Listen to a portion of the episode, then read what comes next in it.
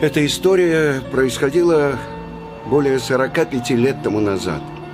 76 год, лето. Самолет Air France совершал нормальный полет.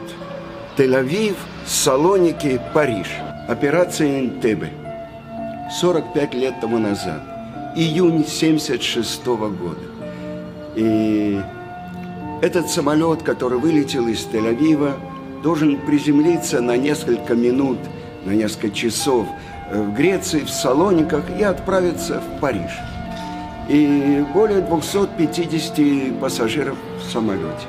И вот в Салониках входит на борт самолета несколько арабских террористов. К ним присоединяется э, немец и немка из э, левой организации террористов Германии и приказывают летчику отправить самолет в сторону Уганды. И возле столицы Уганды в Энтебе они сажают самолет, отделяют неевреев и отправляют их на самолете э, во Францию, а 83 заложника с еврейскими фамилиями, с израильскими паспортами, они помещают в отдельное помещение и выдвигают требования, чтобы освободили 40 заключенных арабов из израильских тюрем и еще из других тюрем. А в противном случае 1 июля, буквально через неделю, они начнут расстреливать заложников. Это было трудное решение, но э, по дипломатическим путям Израиль начал э, вести переговоры с ними, звонили э, президенту Уганды, но все переговоры закончились неудачей. И вот была запланирована особенная операция, которая э, во всем мире известна операция Интебе. Четыре самолета, на которых было около 100 спецназа, особенных отборных отряда э, израильской армии, на четырех самолетах отправляется в Уганду. И они захватывают аэропорт, и первый, кто вбежал туда, это брат э, премьер-министра Израиля э, Биби Натаньяу. Он погибает. А наша история про спецназовца, который вбежал второй в этот аэропорт. И они убили террористов, и они всех тех, кто находился в аэропорту, включая несколько раненых, они поместили на самолеты и отправились в Израиль. Это особенная героическая история нашей современной истории. Евреи борются до последнего, чтобы спасти тех, кого заключают террористы и требуют выкуп. Но наша история – отдельная история. Это история про героя Энтебе. Э, я изменю его имя и назову его Гиль. После демобилизации он с друзьями отправился в Индию, чтобы искать духовность. И сначала 40-дневный пост, только он пил утром и вечером стакан молока. Это была подготовка к встрече с гуру. За день до нее его предупредили, что он должен взять для себя мантру – что такое мантра? Это те слова, то предложение, которое он должен повторять с утра до вечера. Это выход в особенное духовное состояние. И израильтянин Гиль, он э, вырос в одном из живописных кибуцах возле Кинерета. И там перед встречей с гуру он разговорился с одним американским евреем и спросил его, ты выбрал свою мантру? Тот сказал, да. И какая она? Шма Исраэль? А что это значит? Вы понимаете, в Израиле можно вырасти и не знать даже эти самые простые, главные шесть слов еврейского народа. Шма Исраэль, Ашем Лукейну, Ашем Ихад – что же, это хорошая идея. И вот когда в районе 11 вечера он вошел на аудиенцию с гуру, гуру спросил его, ну, какую мантру ты выбрал? Они говорили по-английски. Шма Исраэль, что ты еврей? Да, еврей. А откуда?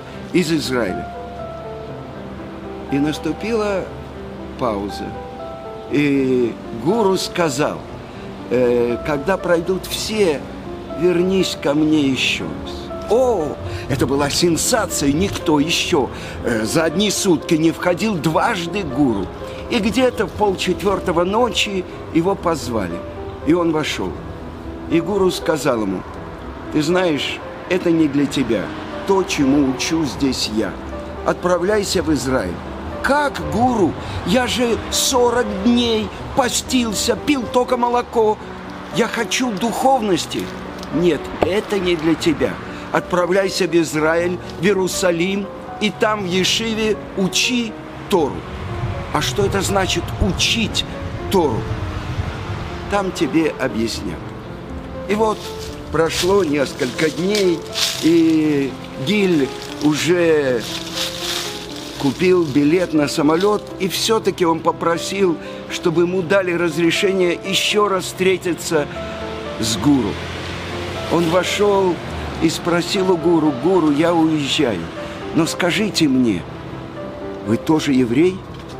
И тут гуру приложил палец к губам и сказал, это не важно, а ты поезжай в Иерусалим и будешь там учить Тору в Ешиве. Мне рассказывал свидетель, как Гиль вошел в Бейт-Мидраш Ешивы Орсамех. Это было где-то два часа ночи, полтретьего, и сидели два э, человека и учили Талмуд. Он спросил у них, скажите, это Ишива? Они сказали, да. Что вы делаете? Учите Тору? Да. Я тоже хочу учить Тору. Как это? Что это? И один из них сказал, вон, видишь, там на полке стоят книги такие. Возьми первую. Это была книга, первая книга с комментариями на первый трактат Мишны Брахот – и Гиль, как он был с большим вещмешком в танахических сандалях на босу ногу, конечно, без кипы, с длинными волосами, он сел, открыл книгу и начал учить. Прошел час, два, три, и когда утром пришел Равин и спросил, что он здесь делает, он спросил у него, я должен с вами говорить? Я пришел в Иерусалим, в Ешиву, и я учил Тору – но это же Ешива Орсамех, я руководитель израильского отделения. Э, скажи, кто ты? И так Гиль начал учить Тору, а после многих лет изучения Торы он открыл свой колель в новом районе Иерусалима, и уже много лет он преподает в этом колеле. И каждый раз праздник Суккот он зовет своих друзей, те, которые были с ним в спецназе, те, кто освобождали заложников в Энтебе, и они отмечают годовщину этого удивительного события. Еще один счастливчик, бывший спецназовец из отряда Раматкаля, главнокомандующего, который спас жизнь 83 евреев.